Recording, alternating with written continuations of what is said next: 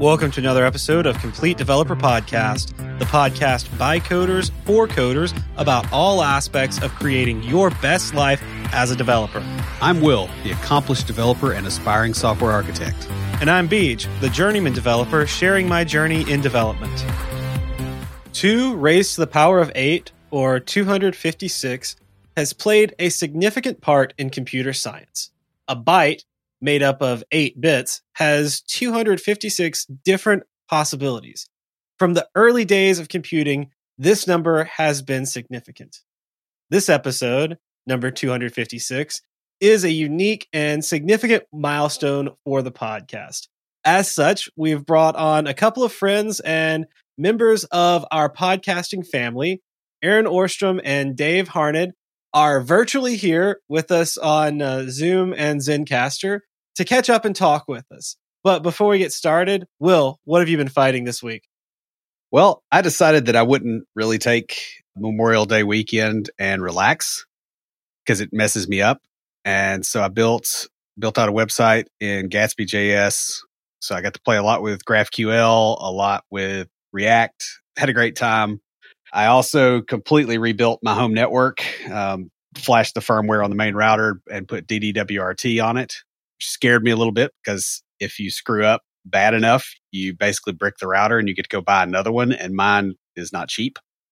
But I got it all working, and I have been playing since then with Identity Server and Swagger because I needed to refamiliarize myself with those for work, and then I've been going through Camtasia tutorials. So it's been busy. About uh, you, Aaron?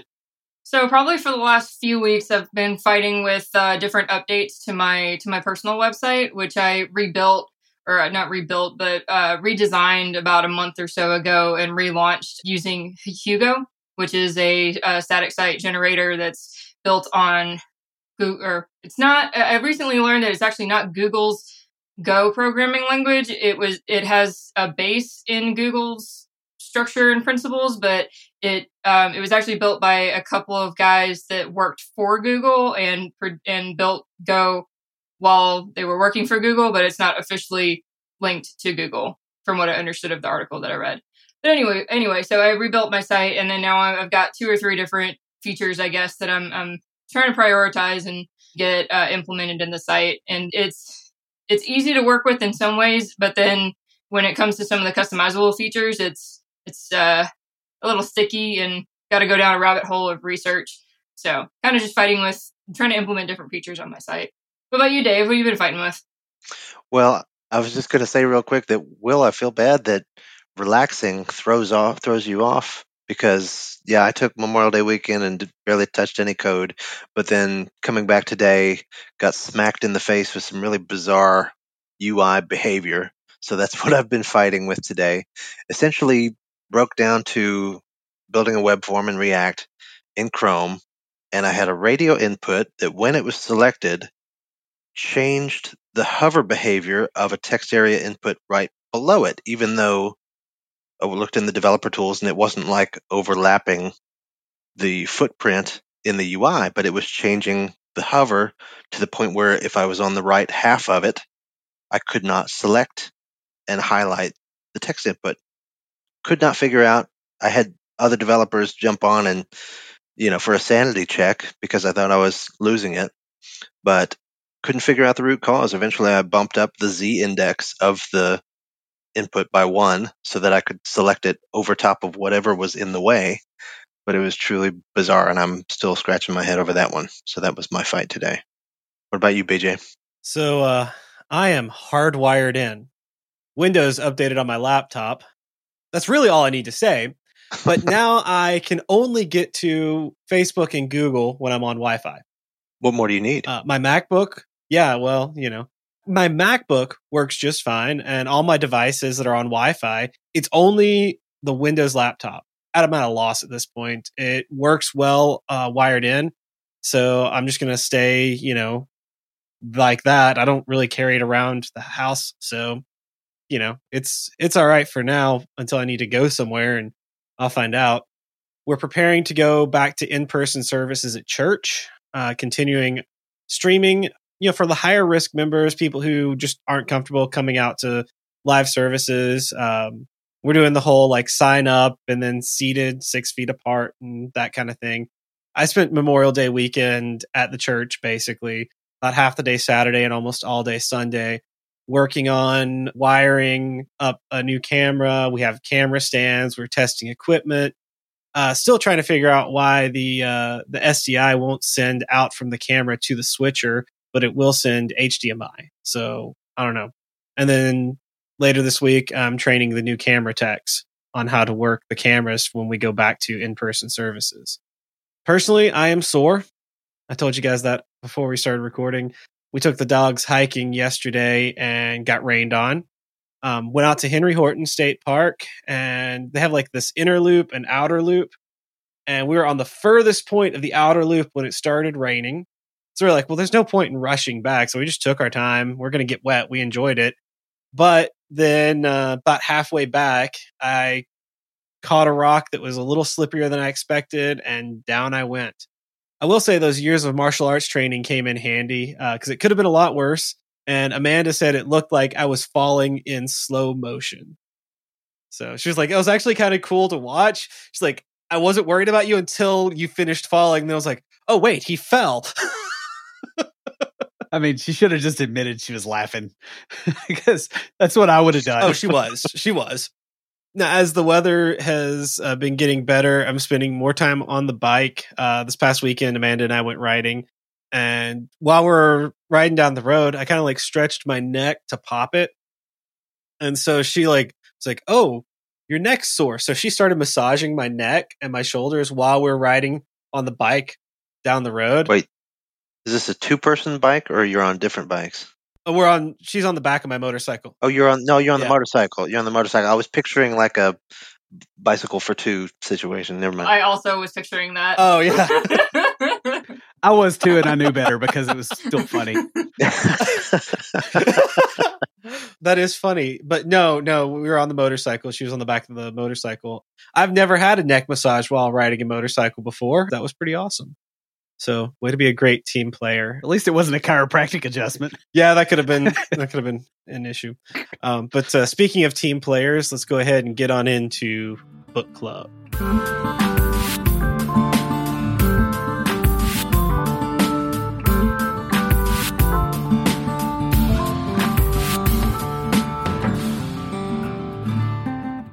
So the seventh quality of a team player is disciplined. A quote from the book, uh, where there's a will, there's a win. And we've got a will here, so we win.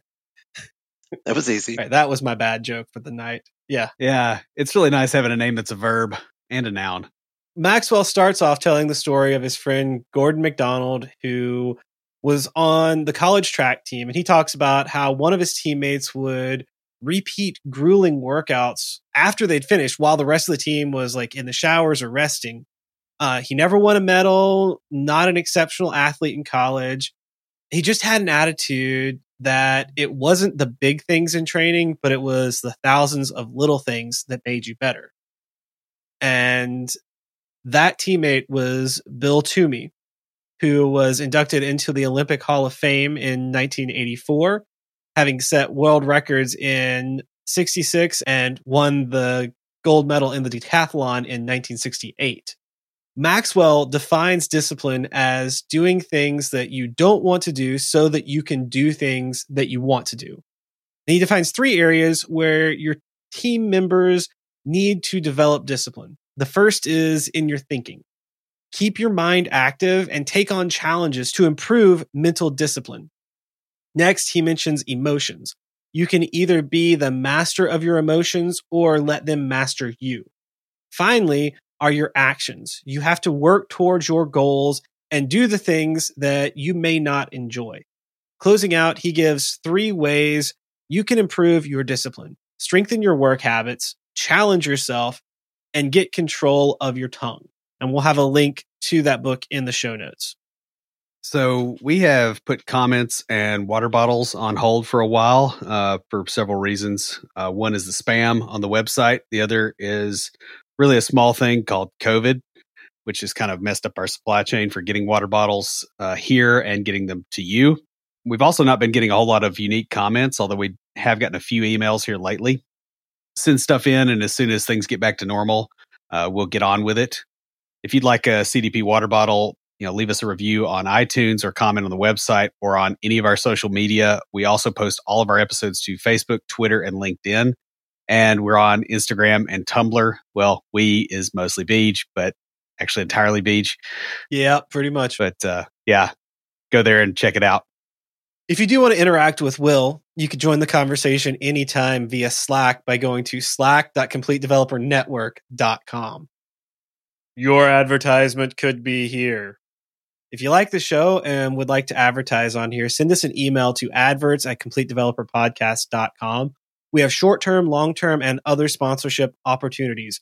Reach out to us and let us help you reach the people who you are serving. two hundred fifty-six is a composite number. It is two raised to the eighth power, uh, which means it's obviously a power of two. That's also four to the fourth and a perfect square, sixteen squared. It's also the only three-digit number that is, I don't even know what this word is, Zen... Zenizinik. Uh, Zinzi, Zinzi, Zinzik. Okay. That's that's like recursive Zen or something with a overflow. I'm not sure what that's supposed to be, uh, but it's two squared. You take that and you square it, and you take that and you square it. Computing a bit is a single on-off switch with two potential outputs. A byte is eight bits with two hundred fifty-six potential outputs. The number of colors in a GIF are two hundred fifty-six. It's also the number of characters in extended ASCII and Latin one. And until two thousand seven, it was the maximum number of columns in an Excel worksheet.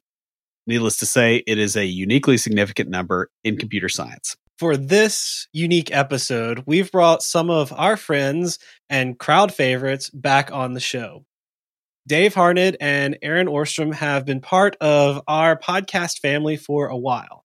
Aaron was one of our first guests on the show.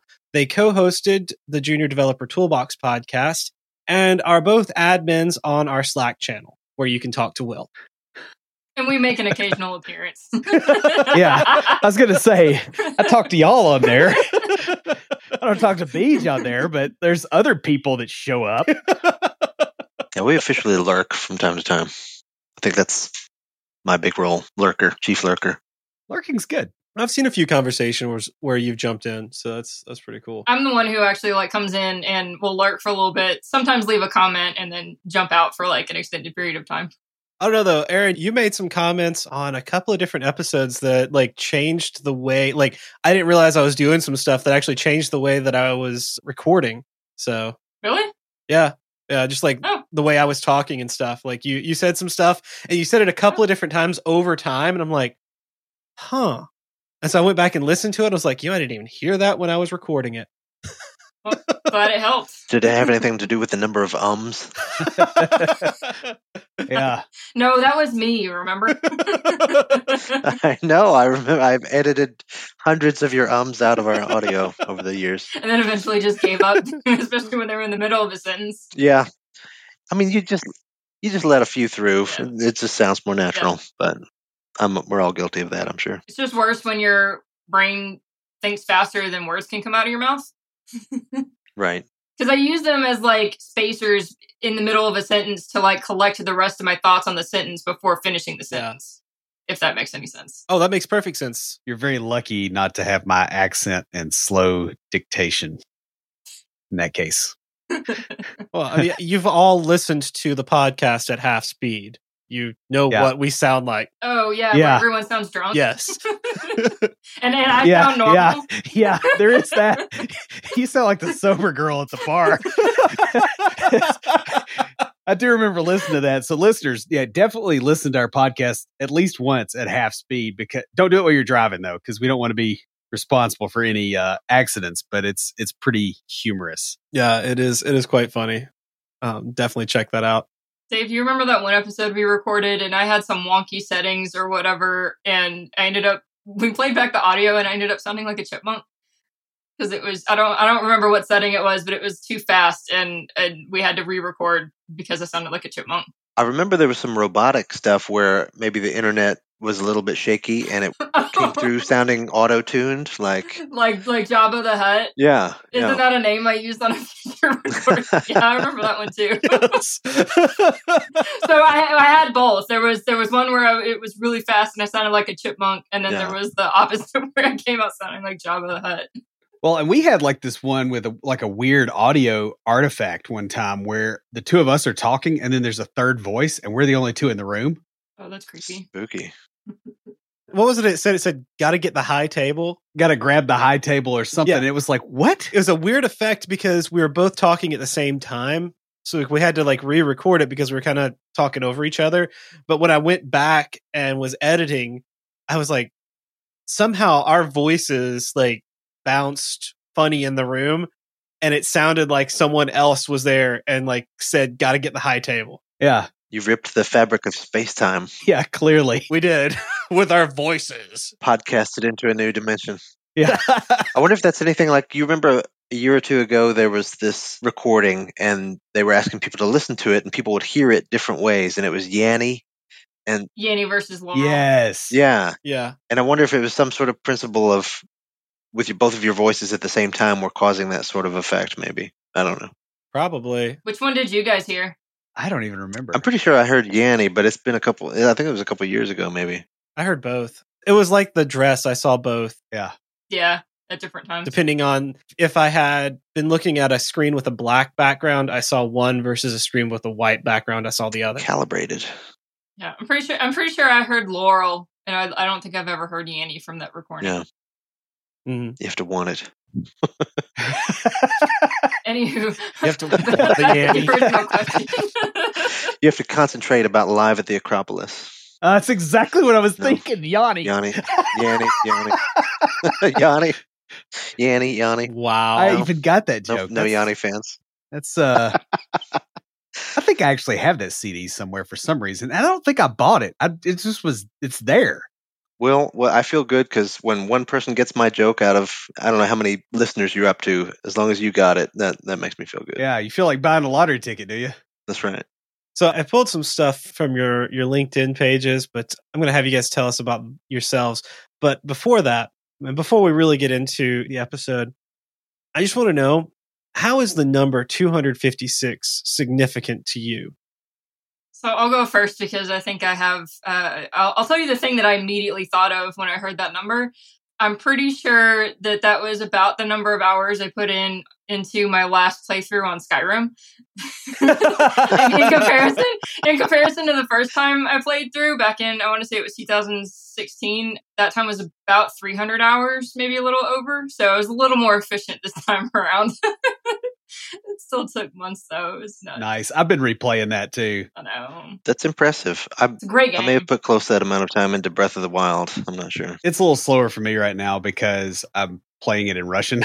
That sounds torturous. Oh, what? It's like I have to pause sometimes and go, okay, what is that word? But you're you're just bringing it on yourself. Yeah. It is. It's awful. Especially when you have to read the books with the cursive. Oh, yeah. That's hard even in English. Yeah.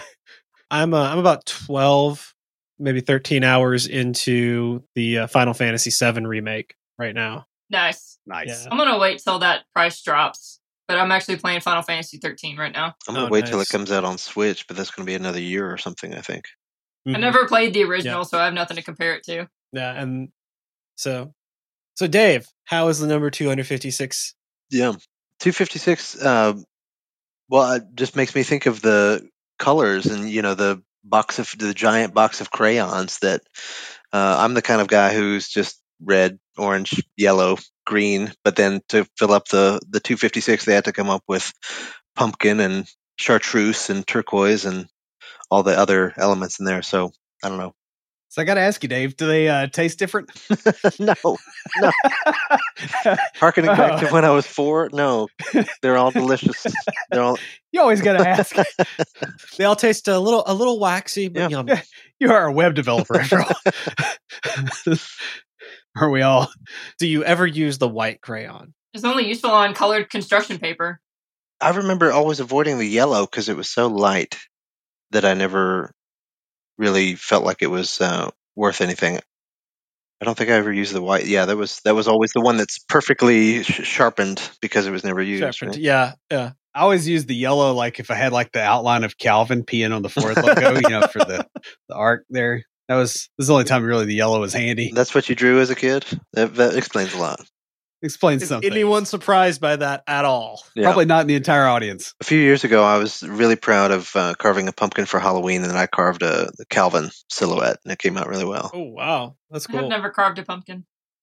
What? Well, that is definitely something you should do this October. I mean, you could do it now, but I don't know where you'll find a pumpkin. Right, yeah. Not in season. You could get a big squash. You could. Yeah, I mean, you could. I mean, like, if you do it right now, nobody cares. So, like, if you do it with a big squash, they'll be like, oh, that's artistic. Right. I mean, put it on your front stoop. Nobody coming over anyway. Yeah, that's true. Nobody's going to think any less of you. Like, carve it and then put a mask on it. That's, that's perfect. They carve the outline of the mask on it. There you go. Yeah. yeah. Well, if I if I get around to that before Halloween, I'll send you guys pictures. that, yeah. Beach is going to do that after this recording. Definitely. Definitely. yeah. yeah. We'll, we'll send them to us. We'll post them on Instagram. So I have no idea where we are in the outline. This has gone exactly as normal. There is no outline. We just have some questions. So like I said, we I pulled some information from your LinkedIn, but um, rather than do that, uh, just tell us what you guys have been up to lately. I believe you've both kind of switched jobs since the last time we had you on. Well, I know Dave has because we were working together last time we had him on. So I think I think you both have switched jobs at least once or twice since we last had you on. So just tell us, I mean, you don't have to say where you're working, but, you know, what you're doing, front end, back end, you know, what what's up with that? Sure. Well, uh, yeah, I do miss being your coworker, Beej, and getting to see you and keep up with what you're doing. Well, you wouldn't be seeing me now anyway. That's true. That's true. um, and I still have to put up with you on Slack, so it's not it's not like that know, much right? has changed. But no, I started a new job last October, and it was... Uh, it's really worked out. I was able to be really picky. I felt like I was in a good position where I could take my time and find the right fit and turn down a couple of offers that came my way that I scratched my head and what, what am I doing? This feels so strange, but it really paid off in the end. I'm landed on a great company that I'm excited about, great team, working on some high visibility projects. Uh, I've switched to React. So I'm still doing a lot of front-end JavaScript development, but I'm also able to dabble in A W S. We're doing a lot of A W S backend and learning a lot of those skills. I've set my sights on getting a certification with Amazon by the end of the year.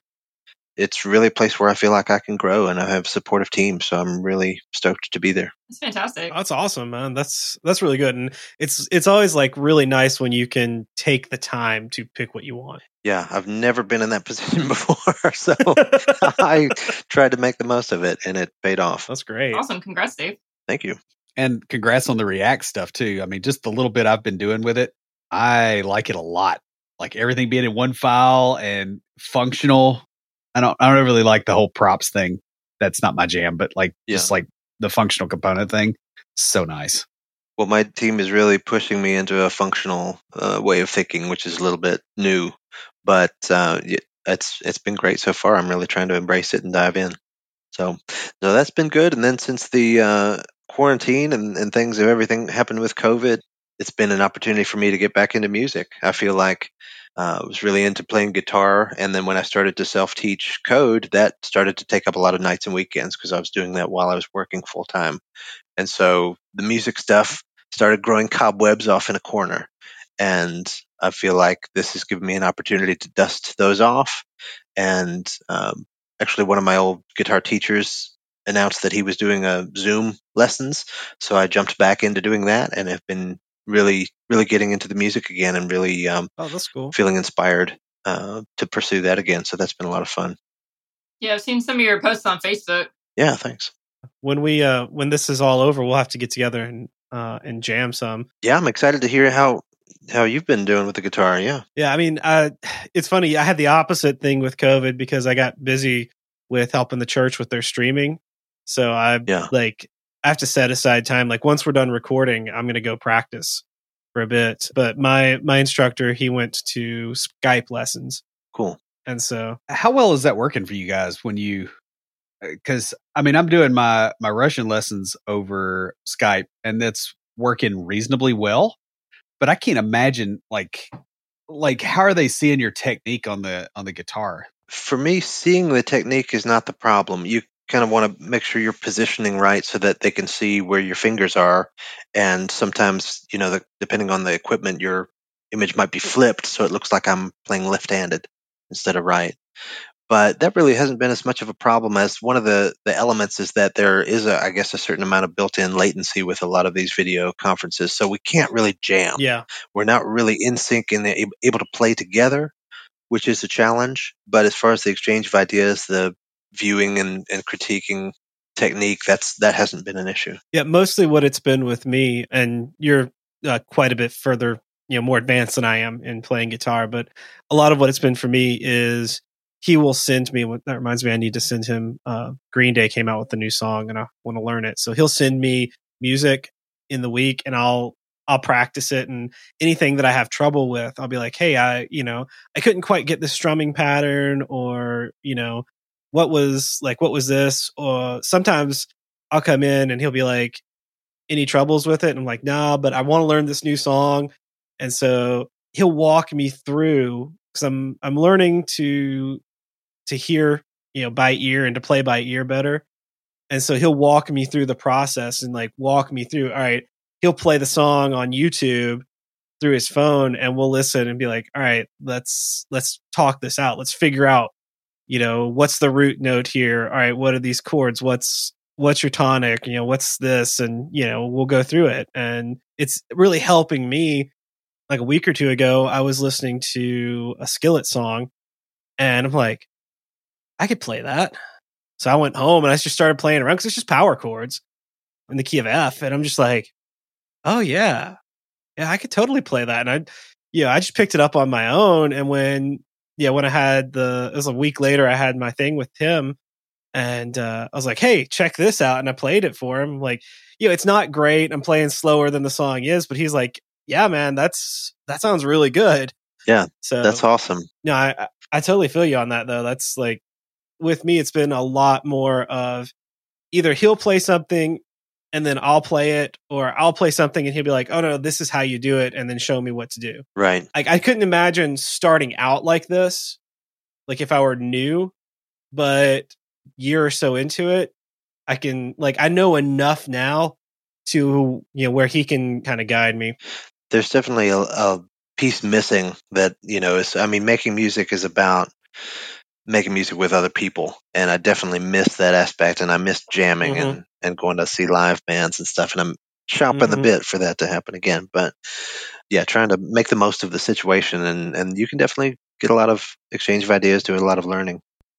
So it's been great. Yeah. I, I feel you on the live bands, man. I, I miss just going and seeing my friends play. Yeah.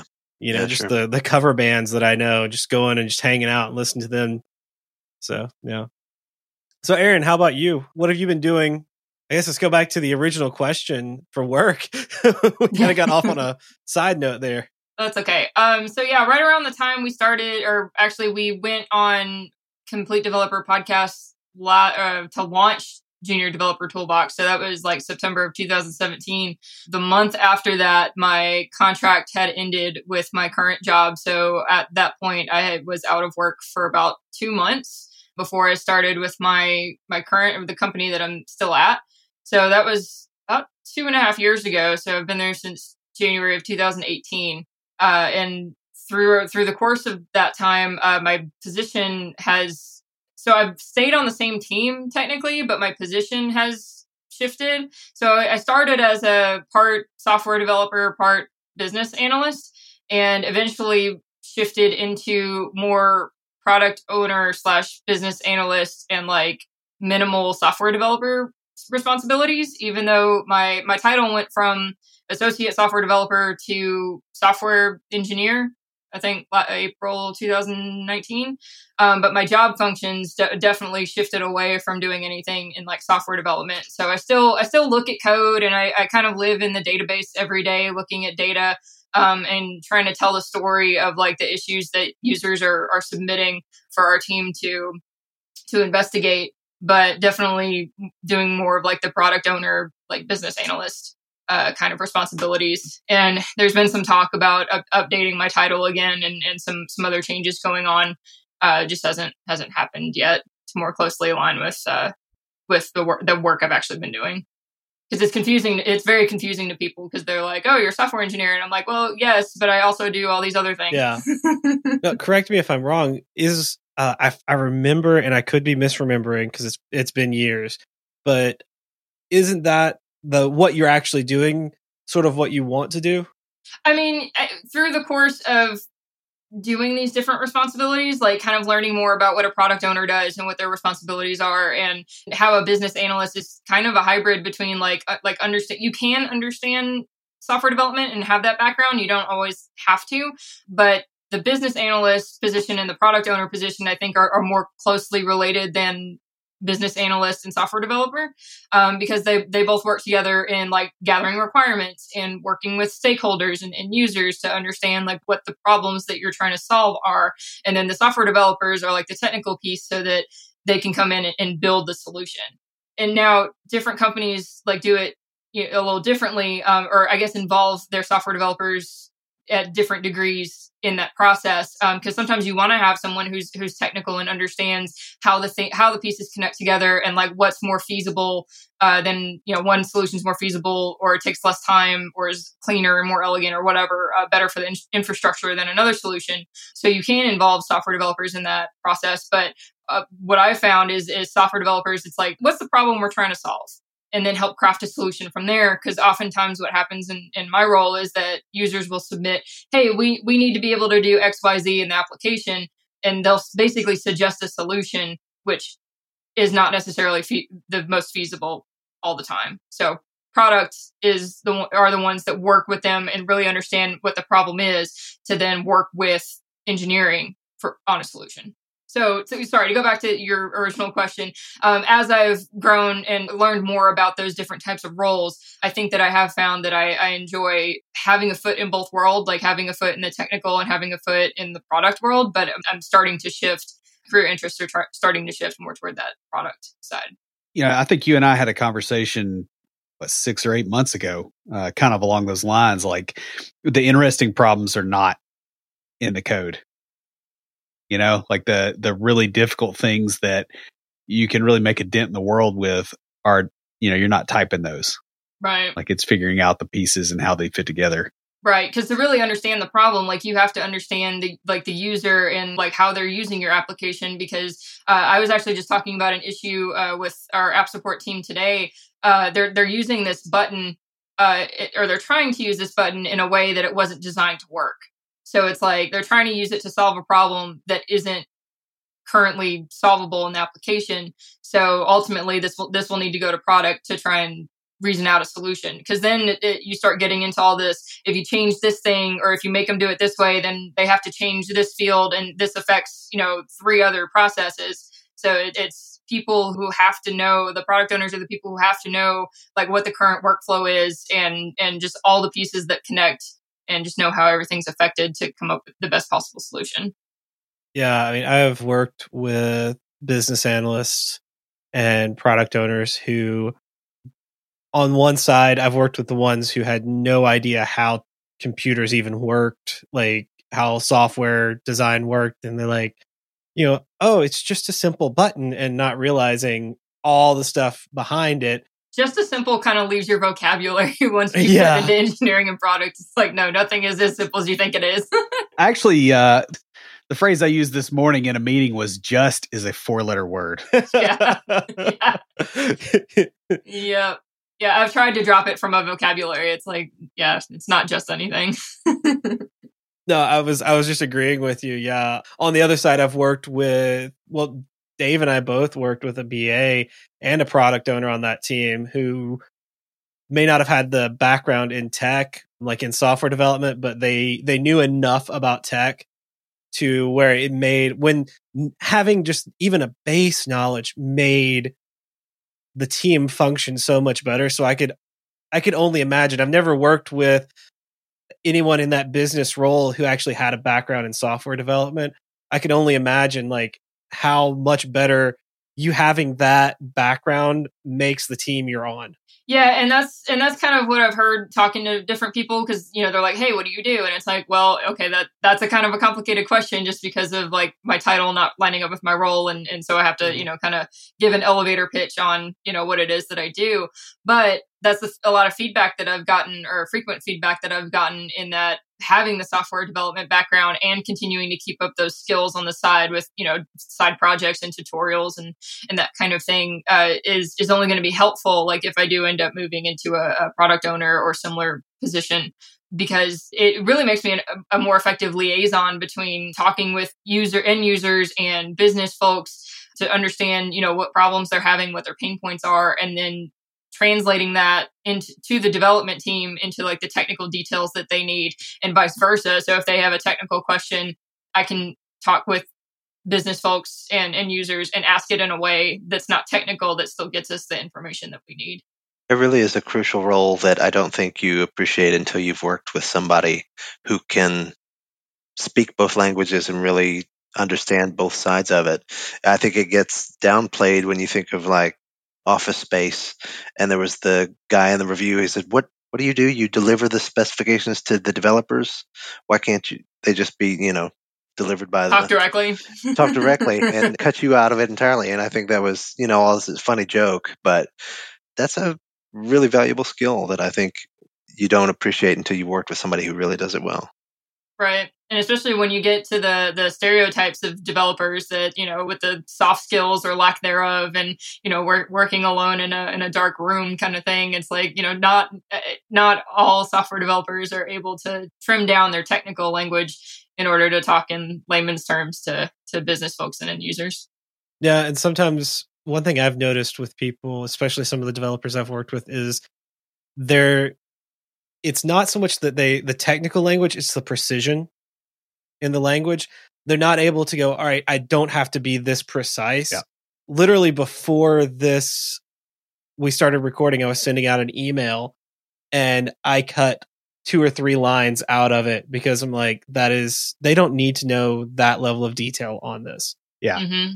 And you have to include that level of detail to be right for other developers, but other people just don't care. And it's, it's really, Uh, you know, the, the challenge is figuring out what your audience actually is and what level they, they need to be dealt with at. Because like if you deal with uh, a former developer who has turned into a business person, it's very different than somebody that's just scared of computers altogether.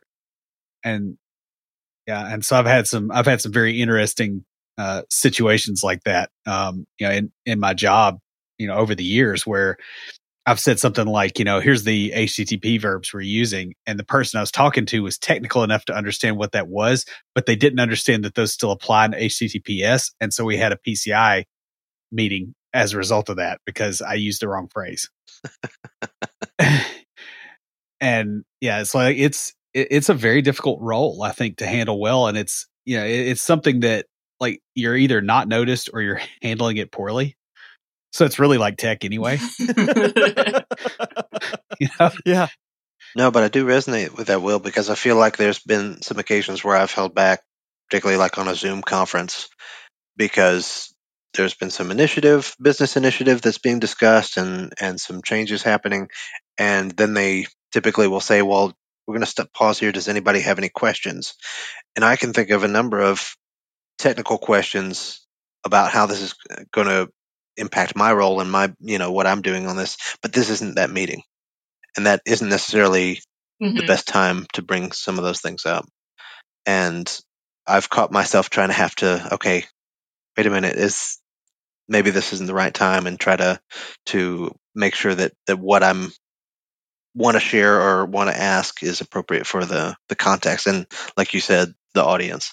Yeah. And it's, it's weird too, as you do more of that, it'll leak back the other way too. So you'll be talking to the development team and saying something about, you know, conversion ratios, or, you know, you'll like throw business speak in there and they're like, what are you, what are you on? You know, like, oh my gosh. I've had that a lot recently where I like, cause I struggle with the detail level as well. Cause it's like, you know, I feel like, I always feel like the person I'm talking to should have the most amount of detail so they can make a, you know, a good decision, you know, because that is like, I need, I need the detail to be able to to understand what's going on or to make a decision. Not, not everybody's like that though. Cause there was a last week or, or week before I was presenting uh, an issue to the our, my development team. And I included in the JIRA card, I'm like, here was the original complaint of by the users. They weren't able to do this X Y Z thing, but further investigation, uh, here's the root of the problem, and here's the question we need to answer. And they're like, so how did the, u- the users not being able to do the X Y Z thing come into this? I don't, we're, like, they just weren't understanding how it was connecting. And I was just like, I feel like the background information, like, needed to be there because that's how the issue came up in the first place. But the fact that they weren't able to do that was caused by this, you know, this root cause that we need to figure out what happened. And it's like, that is what I was trying to point out that we needed to investigate, but they were getting really confused on how, how the first part played in. And I was like, guys, like, why is it that hard? I don't understand. Yeah. Well, I mean, I think you have two communities that essentially don't speak the same language and you're having to act as a translator between yeah. them. Yeah. And they think they speak the same language. Yeah. Yes. Yes. Because they both think they're talking in English, and that what the other person hears is a mishmash of words that are all English words, and they put them together and they make something that isn't English out of them. Yeah, yeah. And that's what we we all sound to the, you know, we sound like that to the other side. Well, and there's even a certain amount of comprehension, but it's like that's not, it sounded like, Aaron, in, in your meeting that they were focusing on the wrong details. Like, yes, that's a problem, but that's, that's, yeah. Yeah. yeah, problem for somebody else, and I'm asking you to focus on this.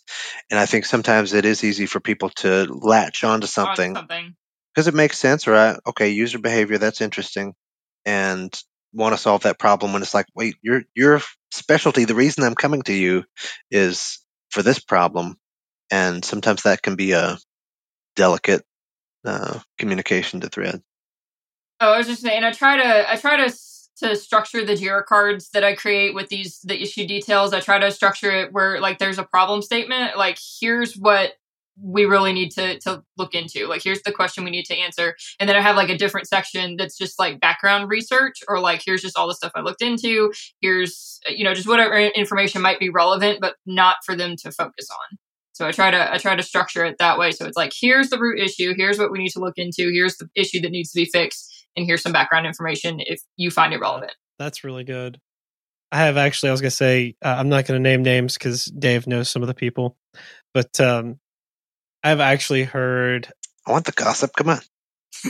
A manager say to a lead developer, you know way more about this system than I will ever know, because the lead developer had just gone like, mm-hmm. He asked a simple question and she just went on this like deep dive into the arcane systems that were built twenty years ago. And so he's like, whoa, you know way more about the system than I will ever know or ever care to know. And I respect that. And I'm glad we have you on my team.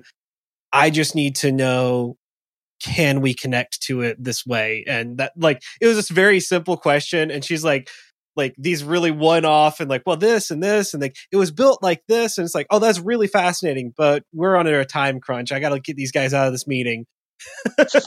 Yeah, it's like, I need to know what time it is, not how latitude works and how that's relevant for, you know, sailors in the Industrial Revolution. Uh, uh, yeah, or longitude. I guess it would be longitude, not latitude. Yeah, yeah. But yeah. Uh, I, you know, I think that's something too, that you, you almost deal with a lot of personality types in tech that they'll kind of, they'll throw all the technical stuff out there because they don't really have the answer to your question. And they're hoping that if they throw enough crap at you, something will answer the question that they asked, you know, they got asked and didn't understand. I don't know if you've dealt with that, Aaron, when, you know, when you're acting as liaison between these groups, but that's that's something I've run into a lot. I'm trying to piece together what you just said. Uh. Like, okay, so like you go, you know, you have a question from a business person that yeah. doesn't understand the tech, and you go ask a technical person, and then they just start throwing a lot of details out that have nothing to do really with the issue, but they're just throwing information at you, hoping that you'll come up with the answer and they won't have to answer the question because they don't really understand it? I think maybe, we, uh, yeah, I run into that a little bit. There's also just some of the developers that I will ask them what I think is a simple question, and they end up going down into the weeds, like deep technical weeds. And it's like, I, I understand what you're saying and this is great, but that's not just the simple answer I need to my question. And like, maybe it's not really, again, maybe it's not simple, as simple as I think it should be, but they really do get into the technical weeds. And it's like, I understand what you're saying. Like, this is great information, however, not what I'm looking for. So do you think that, you know, part of the role of like a product owner type person is really, it's almost personality management of people that are drastically different? I mean, it, that that's one of the main things that I ran into is it was like, it's like, okay, translating business requirements to tech, not, mm-hmm. you know, it can be nasty at times, but it's not the worst thing in the world. Sure. Translating the tech to where the business people understand it can be a little mm-hmm. worse, but it's still not the worst thing in the world. But making those people able to communicate with each other in, in a way that is actually helpful to getting a project moved forward is extremely difficult. Mm-hmm. A, a lot of times, especially if, you know, because like you got the uh, the really introverted and, you know, really technical and not exactly socially adept uh, software developers. And then you've got the loud guy that's used to being in a bullpen making sales calls, and you put those two people in the same room. It's a real interesting dance to try to get the maximum value out of that situation. So actually, in I knew of this product, I want to say three years ago, because they were actually a company I kind of had an introductory interview with uh, right out of National Software School. But I rediscovered their product in the last few months, and the the co the co-founder or the founders um, have actually written a book, and I'll have to look up what the exact title is, but I think it's called Predicting Personality Using A I, and the platform and the, the product is called Crystal, and it basically is a AI platform that helps you get insight into different people's personalities and like how best to communicate with them, you know, and, and specifically like what kind, what level of detail they like, like, do they really like get in, get into the weeds, or, or do they have like a high level, they would, they just want like a high level summary. And it's based on different personality personality tests, but like more structured than that, like the the Enneagram, yeah, Enneagram and the DISC profile, and based on on those. So it's actually really interesting. Um, and I actually on on my website I have my my Crystal profile in like a like a P D F form, and I found out I'm a driver, which is pretty spot on. I, I had to take one for work, and it came up with me being a flexor, and so basically the idea is is that I shift between perspectives during a meeting. Interesting. And so they're like, yeah, it's really strong for bringing the team together, but after forty-five minutes, you're done. Mm-hmm. So they're saying you're shifty. I, I can see that. No, not they are. Everybody says that. So I was talking with a friend of mine this past Friday, and he's an engineer over at Verizon. Uh, he was telling me he had to take the DISC, and he was like, when he took it, it's like they were like really surprised because he scored very high in the D and the C, which are like two opposites, because D is very, I think D is like decisive, mm-hmm. and C is uh, computational. So he's like, yeah, he's like, I can make quick decisions with little information if I have to, but I also really like to have lots of different information and stuff. And I was like, oh man, you'd make a great tech manager like that, because that's what that's needed. And yeah. He looked at me, he's like, I am never going to do management again. And I'm like, personnel, wasn't it? He's like, yep. Yeah. I, I know that feeling. Said the same thing before. So, you know, speaking of like personality stuff, you know, how's this whole uh, remote work, quarantine, you know, house arrest thing going for y'all? I guess you could tell my perspective on it. I'm going crazy, and I'm I'm introverted. I can't stand it. Still, it's really uh, it's getting on my last nerve personally. So I was curious how you guys are doing with it. Okay, I, I think I'm managing pretty well. You know, I definitely feel like I am very fortunate to have a stable job right now. Uh, I think that that is something that I try to take stock of and have appreciation for. That I was already you know, for a lot of developers, it's easy to work remote. Some of us already were working remote. That wasn't a huge transition. Sure, I'm an I'm an extrovert and I miss the social connection.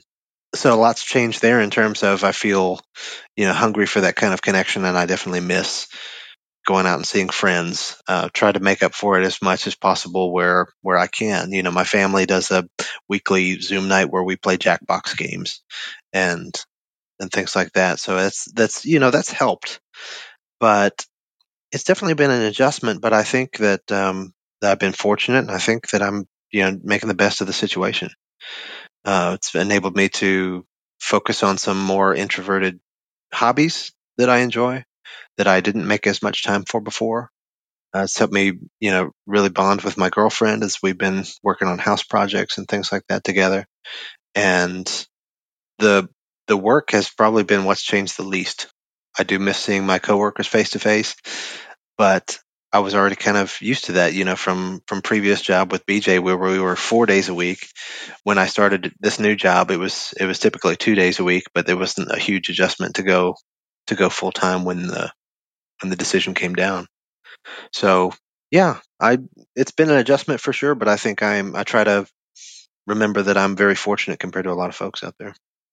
Yeah, I'll I'll echo what Dave said, and I I also feel fortunate to still have a steady job and a steady income uh, during this time, and it also wasn't a hard shift to go remote because we we were already uh, working remotely one day a week, and uh, yeah, just we are. I don't think there's been any impact to our business and and the way that we we run. Um, so it, it seems to you know be working, and there are folks who you know really like going into the office and having that coworker, person-to-person interaction. I'm just fine working remotely. Um, I gotta say, I do not miss the commute at all. De- yeah, not dealing with traffic has been really nice. Yeah. Um, so that's been that's been nice. I mean, I was one hundred percent remote, you know, before this happened. But like the thing that's gotten me is how many processes got broken by everybody shifting remote.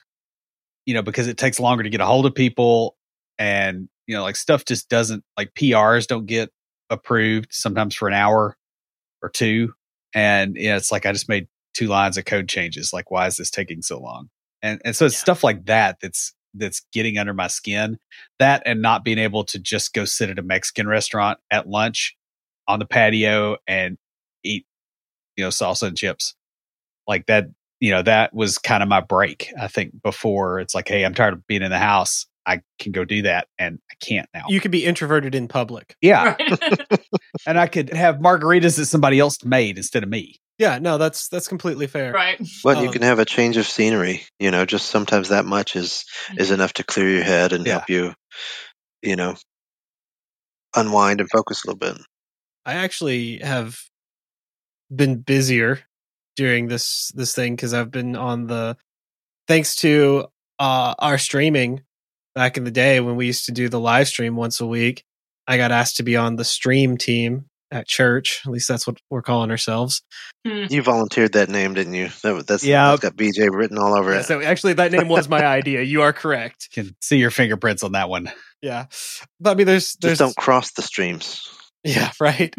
um, yeah, it's... Uh, it's, it's no, fun. There's a Dave level pun. There, that is. That is good. That's a throwback reference. As a throwback, that is true. But we've uh we've been at the church. I mean, once we got things down, it was three days a week streaming. But when this first happened, I think there were about two or three weeks I was there almost every night for a few hours working on like getting stuff set up, you know, making sure, so we had to get a new computer. But that was really cool, getting to spend someone else's money buying a new computer. Yeah, it's fun, isn't it? It's real fun yeah, when it gets to be a rack mount set up full of servers. Yeah. Oh yeah. Well, we're the thing is we're buying a lot of equipment for the streaming. So we bought new new cameras, new tripods. I got to like investigate and suggest uh, two-way radio system for the church, and they they went with my suggestion, which is really awesome.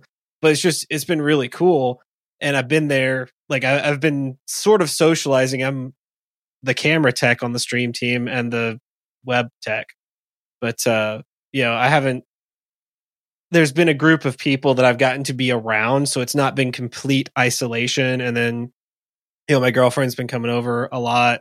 Her work schedule changed really drastically because, you know, she was a teacher and worked in the service industry. So like both of those coffee shop changed pretty drastically. Yeah. She stopped working at the coffee shop for a while, and then she was the only bartender at the brewery when they went to just takeout orders. They laid off everybody else, but that was her primary source of income during the summer. So like that's what she she did. And then the teaching, she was teaching one day a week at a homeschool, so that went went online. But that freed up a lot of her time, and I had built my schedule around her working almost every evening. So she's like, "You're so busy." I'm like, "I don't have to do a bunch of this stuff because it's just stuff that I started doing because you were busy." Yeah. How is your workload? I mean, I know Beej, you know, his workload went up and mine has gone up. Mine was not necessarily because of COVID, but yeah. because the book launch hit at a weird time, and it's very mm-hmm. topical for what's going on. Sure. Um, but like, yeah, it nailed True. me. Um, but how is your workload going? I mean, Dave, Aaron, what are you having about the same amount of work? Are you mm-hmm. dealing with more? I would say that the change of pace was more drastic between companies. When I changed my, I'm working on a larger team. We're doing a lot more velocity, I feel like, and they have definitely been very accommodating in me getting up to speed and understanding about that. Um, same but here. we, our business has not slowed down at all. So I feel like that not maybe not necessarily due to COVID or quarantine, although there are certain certainly a lot of projects getting a lot of our in-house employees set up for work from home was a massive undertaking. That wasn't really my team uh, specifically, but that was a massive undertaking that happened. But in terms of my workload, there hasn't there was more of a change from coming to this company than there was uh, from the from the COVID reaction. So it's been busier in general, but not a huge change over the past six or eight months or whatever it's been. That's good luck. I, uh, I was the only developer in our group that was interested in load testing, and we handle uh, online giving donations for Catholic churches. Oh. So yeah, I mean, I got nailed by that, nailed by the book. All at once. Yeah. Yeah. So, I mean, I, I actually took a day off to take a day off. That's how bad it got. You know, it's funny that I think that it's been kind of unpredictable, the different areas that have been impacted. Yeah. The uncertainty is the worst because you can't, you can't plan for anything because it, you just, you don't think about, oh, well, what happens if, you know, all of a sudden everybody's online, you know, all of our clients are online or their clients are online and they've changed their workflow and it shifts, and it's like, oh yeah, this, you know, this Lambda that listens to A W, you know, the, to S Q S, all of a sudden, you know, it was getting, you know, five or ten requests an hour. Now it got three hundred at once. And what do you do with that? You know, cause like you didn't even know it happened until stuff blew up. So I might be the odd person out because I feel like, I feel like our workload has actually decreased, but I don't want to say that it's due entirely to the, you know, to the COVID pandemic and, and, you know, re- remote work at home and all that. Our organization is going through some changes where we're moving toward what they're calling a um, domain alignment model. And it's basically you build it, uh, you break it, you fix it. Because up until this point, uh, my team has been like the tier three support team in which if the users uh, submit issues, then my team is is essentially, if it's not linked immediately to a specific release, then my team is responsible for fixing it, which even when I joined the company, like didn't make any sense to me. It's like, wait, what, you're telling the developers that they're not responsible for their own work. So that didn't make sense. Anyway, so now we're moving toward this domain alignment model where it's like, yeah, you build it, you're responsible for it, you own it from the time it gets in, into production, you, you anything breaks, you fix it. But they haven't fully rolled out a plan for fully implementing it. So we're in like a huge gray area right now where issues are still getting reported and they're coming to my team. And sometimes I can say, hey, it was linked to a change that this team made. And I'm able to say, hey, here you go, you can fix that. But then there's other things where it's like, you know, we need to research it first before handing it over to a team. And even so, there's not like solid processes in place yet to say, you know, do you need X, Y, Z, like five pieces of information before before handing it over to a, to another team. So again, it's just like a bunch of gray area right now. But then also we have a bottleneck like on our team because one of our main software developers uh, accepted a new job about a month ago. So now we're down to one software developer resource on my team that's solely dedicated to the three or four platforms that we support. Like we have another developer, but he like there's literally this one legacy system that he is the only developer that or the only person really in the company that knows anything about it. So that's always fun to deal with. But anyway, so yeah, so, so we've got the one developer that is responsible for not only, you know, researching user issues that come in um, after I've done my level of research and I've gotten the JIRA card ready, but also responsible for like sustainability items and, and like other tech debt and stuff that just like randomly come to our team. So on the one hand, so it's not a, a terrible thing that the workload has gone down because we lost the resource, but at the same time, it's like we, we still have enough work to where like that one resource is creating a bottleneck and they haven't rolled out like solid processes for how to, how to move stuff forward. So uh, it's a, it's an interesting time. Have y'all noticed anything with your managers as well? Like is management adjusting? Because that, uh, you know, like mine is pretty comfortable, you know, with the remote work thing. He's kind of been an advocate for it, which I didn't even tell him my book was on remote work until like well after it was launched. My supervisor hates it. She's really like into the person to person interaction. And she's like a really active, like, like just high energy person. And every time I talk to her, like when we have a one-on-one, she's like, Aaron, we need to go back to the office soon. I can't, I I can't stay in the house. And I'm I'm just like, I, and I'm like the opposite. Like I'm totally fine just being at home. What, what you ought to do is just be like, all right, let's meet behind this bar and drink some margaritas and just talk work. Right, yeah. You know, like, cause you could probably, wait, are bars not open in Nashville? Well, it's like, they got all the social distancing and they got all the, oh, because they're, they're open down here. No, I haven't been out. I think Nashville has officially started phase two. Mm-hmm. As of yesterday, which is yeah, which is maybe seventy-five percent capacity. I have not ventured out, and I'm probably going to be more conservative than the the citywide plan. Yeah, I haven't been out either. I'm dating a bartender, so who lives above a bar. We as soon as they were open for in person, we were down there drinking a beer. Yeah. Yeah, I'm not super comfortable about going and sitting at a restaurant just yet. Because you're ingesting food around people no, that are yeah. potentially sick. And it's like, that's a recirculated air. Yeah. Yeah.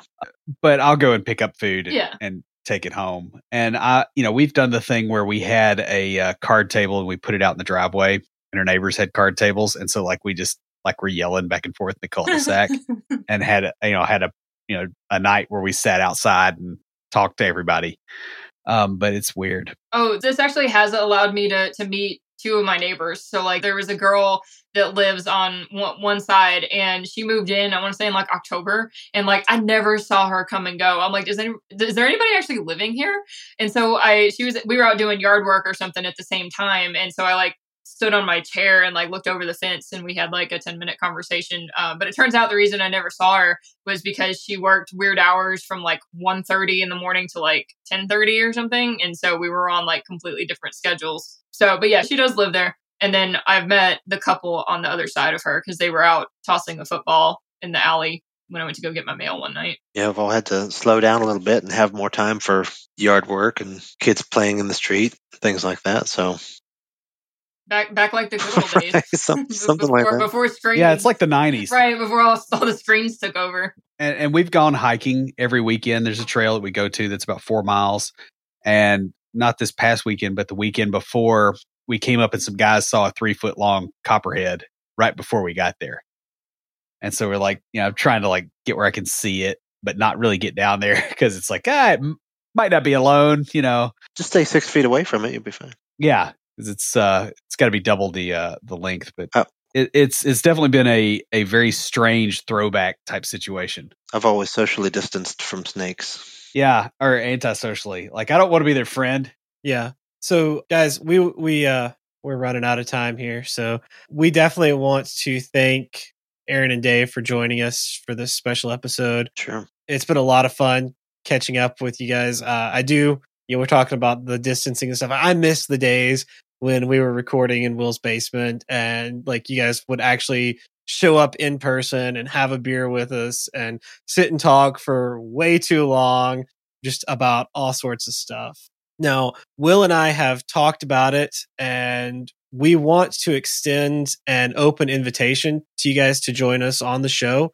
You know, we record at the same time every week. Uh, just let us know beforehand if you'd like to join in. We'll make sure it's like we're not interviewing someone or something like that. You know, we'll let you know the topic and we'll work something out, make it happen. Like I said, you guys are welcome to join us anytime you guys want. Just let us know and we'll tell you what we're talking about. Yeah, awesome. Oh, thank you. That pretty much wraps it up. Uh, before we close everything out, Will, what do you have for us this week for Tricks of the Trade? Well, I think the uh, the whole COVID thing, you know, it's a change, but the things that are real are the things that still remain, right? Like you've you've got your friends, you've got your family. There is a lot of stuff that has been completely wiped out that no longer exists, that may never exist again. You know, a, a lot of habits that people have maybe settled into that weren't really optimal, and this crisis has shown that. I just want to throw out there that maybe that's something that we all need to learn to do at will versus, you know, waiting on a virus to do it for us.